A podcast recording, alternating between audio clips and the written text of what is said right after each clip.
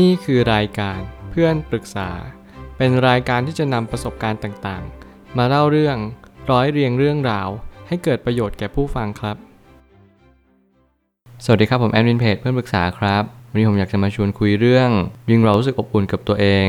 งเราก็จะยิ่งเข้าใจการถกเถียงมากยิ่งขึ้นข้อความทวิตจากเจมส์เคลียร์ได้เขียนข้อความไว้ว่ายิ่งเรารู้สึกอบอุ่นกับตัวเองมากเท่าไหร่เราก็จะรู้สึกไม่อยากจะเอาชนะในการถกเถียงกับผู้อื่นมากเท่านั้นข้อความทวิตนี้เป็นข้อความสั้นๆที่ได้ใจความไม่ว่าผมจะอ่านสักกี่รอบนี่คือข้อเท็จจริงและเป็นสัจธรรมบนโลกใบนี้เพราะถ้ายิ่งเราอบอุ่นกับตัวเองยิ่งเรารู้สึกว่าเป็นมิตรกับตัวเองจริงๆนั่นแหละคือทางออกของชีวิตเราถ้าเกิดสมมุติเราไม่มีความอบอุ่นกับชีวิตเลยชีวิตเราก็จะแห้งเหี่ยวแล้วก็ตายลงไปไม่ว่าคุณจะเป็นคนแบบไหนขอให้คุณระลึกรู้อยู่เสมอว่าทุกการอบอุ่นเริ่มต้นที่ตัวเรา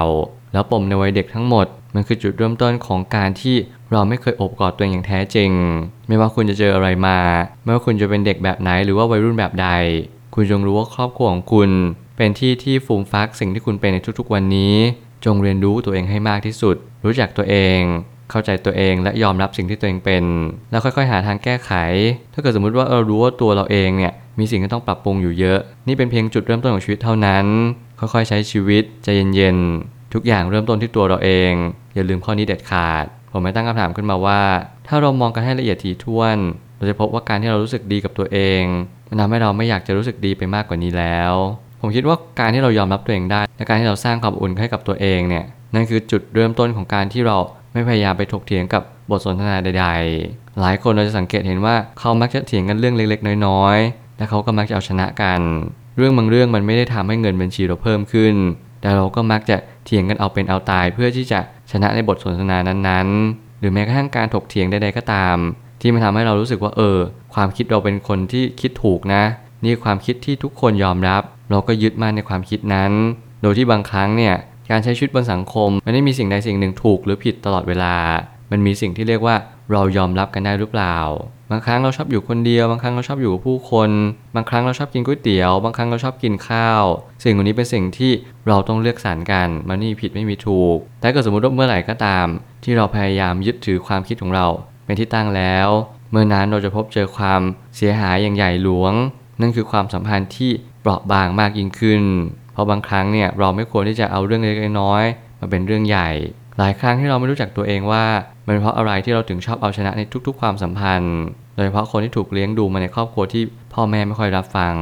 งนี่คือเหตุผลที่แท้จริงว่าบางครั้งเนี่ยการที่เราไม่ค่อยรับฟังคนอื่นหรือแม้กระทั่งการที่เราไม่ค่อยเปิดใจที่จะโอนอ่อนไปหาความเห็นของคนอื่นเลยก็เนื่องมาจากในวัยเด็กเราอาจจะไม่รับการฟังหรือเอาใจใส่มากเพียงพอบางครั้งพอเวลาเรามีครอบครัวเราก็จึงขาดตรงนั้นมากๆมันทำให้เราไม่เป็นผู้ใหญ่ที่ดีรวมถึงเราอาจจะมีความเป็นเด็กสูงพอเรามีความรู้สึกว่าในวัยเด็กเราขาดตรงนี้มากๆไม่ว่าจะเกิดจากนิสัยของคุณเองหรือเป็นเพราะสิ่งที่คุณถูกเลี้ยงดูมาขอให้คุณเข้าใจตัวเองว่านี่จะเป็นสิ่งที่เป็นปกติสำหรับชีวิตของคุณขอให้น้อมรับมันเข้าใจมันอะไรที่มันไม่ดีอย่าทำกับคนอื่นต่อ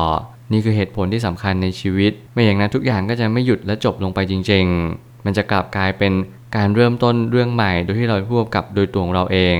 จงเรียนรู้ว่าพ่อแม่ที่ไม่รับฟังเราเขาอาจจะมีเหตุผลของเขาเราจงรับฟังตัวเองให้มากอบกอดตัวเองให้นานที่สุดและเราอย่าลืมว่าเราก็ยังมีเราอย่างน้อยที่สุดเนี่ยถ้าเกิดสมมติเราไม่เหลือใครจริงๆการที่เราเริ่มมองตัวเราเองมีความสำคัญเทียบเท่ากับคนหนึ่งคนบนโลกใบนี้เราจะรู้สึกอบอุ่นขึ้นมาโดยทันทีหากการไม่รับฟังของคนในครอบครัวจะส่งผลร้ายแรงอย่างยิ่งต่อไปยังอนาคตและทุกความสัมพันธ์จุดเริ่มต้นทุกสิ่งอยู่ที่ตัวเราเองและมันก็สอดคล้องกับพฤติกรรมด้วยเสมอผมพยายามศึกษาจิตวิทยาหลายๆแง่มุมปรัชญาหรือแม้กระทั่งธรรมะสิ่งที่เราเป็นทุกๆอย่างเนี่ยหรือว่าที่เราคิดที่เรากระทำรวมถึงคำพูดของเราล้วนก่อเกิดมาจากการหล่อหลอมทั้งหมดทั้งสิ้นมันนี่เขาบังเอิญว่าคนคนนึงเป็นอย่างนี้มาได้เพียงเพราะว่าเขาเป็นคนที่ชอบเป็นแบบนี้ถ้าเกิดสมมติเราเรียนรู้จริงๆพฤติกรรมเรียนแบบจะเกิดขึ้นได้ก็เพราะว่าเราเห็นพฤติกรรมนี้ซ้ำๆและเราไม่สามารถแยกแยะได้ว่าสิ่งนี้ดีหรือไม่ดีการที่เราจะแยกแยะสิ่งใดสิ่งหนึ่งได้เราต้องมีกระบวนการความคิดที่ถูกต้อง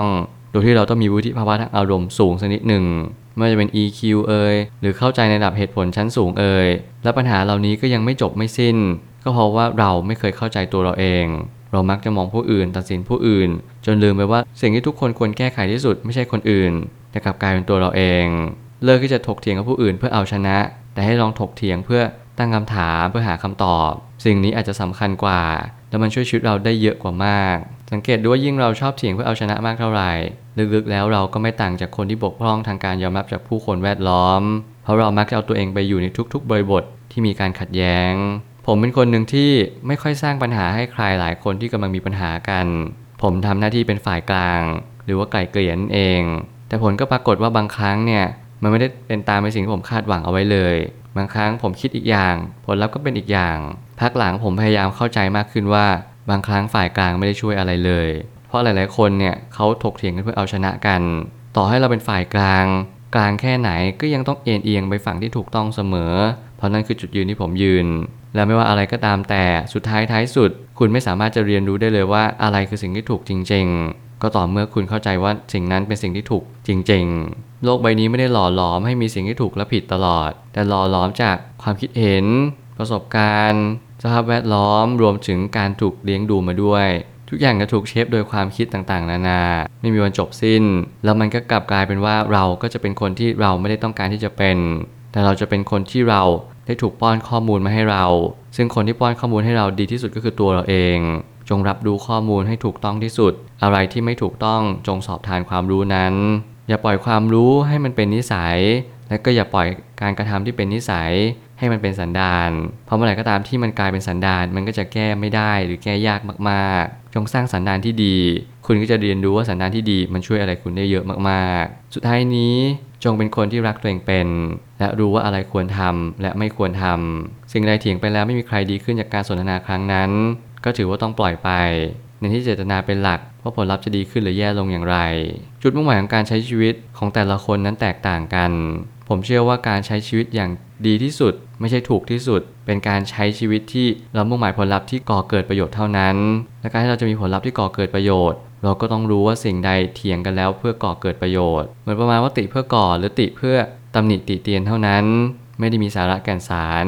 นี่คือสิ่งที่เราต้องใช้เหตุผลในการใช้ชีวิตให้มากอย่าพยายามเสียเวลาไปกับการถกเถียงเพื่อเอาชนะกันเพราะสุดท้ายท้ายสุดเราชนะกันแล้วยังไงต่อชีวิตเราก็จะตันชีวิตเราก็จะไปไหนไม่ได้และเราก็เป็นเพียงแค่คนคนหนึ่งบนโลกใบนี้ที่เราไม่รู้ด้วยซ้ำว่าสุดท้ายแล้วสังคมจะเปลี่ยนแปลงในรูปแบบใดตอนนี้มีคนหลายคนไม่อยากมีลูกเพราะกลัวว่าลูกจะเกิดมาบนสังคมที่ไม่ดีถ้าเกิดสมมติตั้งคำถามให้ดีที่สุดก็คือสังคมที่เป็นแบบนี้เพราะคนแต่ละคนหรือว่าครอบครัวแต่ละครอบครัวกำลังเลี้ยงลูกกำลังป้อนข้อมูลอะไรให้ลูกและกำลังแสดงตัวเองเป็นในรูปแบบใดนั่นแหละคือตัวชี้วัดของสังคมที่ดีที่สุดจงเริ่มต้นทุกอย่างจากครอบครัวและตัวของเราเองก่อนที่เราจะไปเจอผู้คนไม่ว่าจะเป็นเพื่อนหรือแฟนในอนาคตนี่คือคำตอบของการถกเถียงที่ดีอย่างน้อยมันอาจจะไม่ใช่สิ่งที่ถูกที่สุดแต่มันเป็นทางที่ผลลัพธ์เนี่ยจะออกมาดีที่สุดตามสิ่งที่เราตั้งใจเอาไว้ตั้งแต่แรกผมเชื่อว่าทุกปัญหาย่อมมีทางออกเสมอขอบคุณครับรวมถึงคุณสามารถแชร์ประสบการณ์ผ่านทาง Facebook Twitter และ YouTube และอย่าลืมติด แฮชแท็ก เพื่อนปรึกษาหรือ เฟรนด์ ทอล์ก แอท ด้วยนะครับ